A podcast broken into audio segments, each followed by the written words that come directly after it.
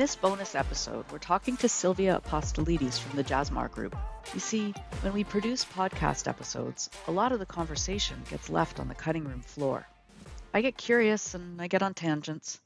With Sylvia, I got distracted from our discussion about hiring for diversity because just that week, a number of the participants in Bell Rocks Management Foundation's training showed up to an Ask Me Anything hour, all with a similar conundrum. They wanted to know what to do when their boss referred to them as the girls in the office.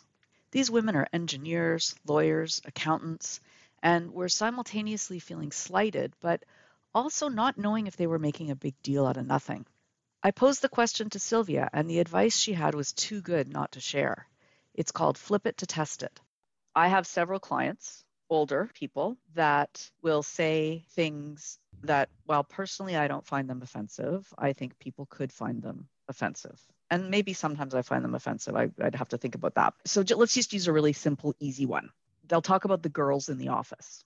I call them on it. I say, you know, they're not girls, they're women, which maybe I shouldn't do. And then when it comes up again, they'll say, well, you know, that's just how we talked about things in my day. Can't teach an old dog new tricks.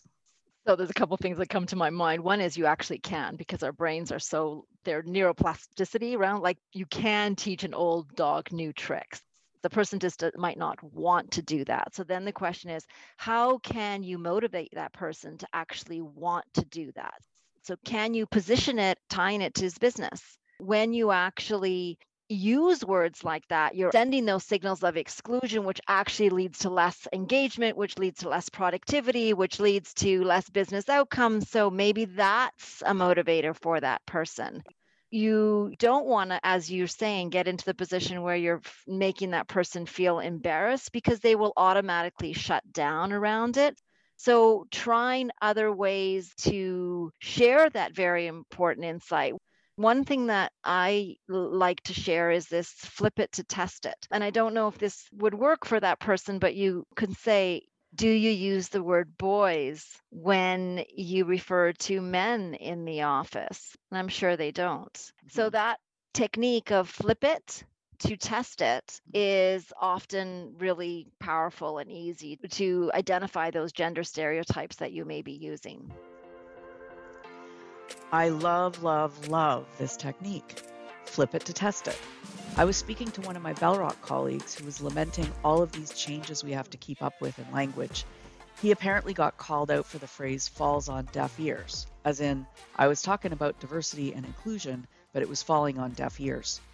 I got really excited because I was able to pull out my shiny new knowledge, just flip it to test it. If you were saying that in front of a deaf person, would it have made you uncomfortable? He said it would. Case closed.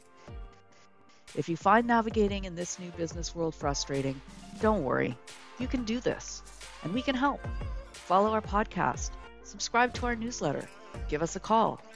We're here for you on the Small Business Foundations podcast.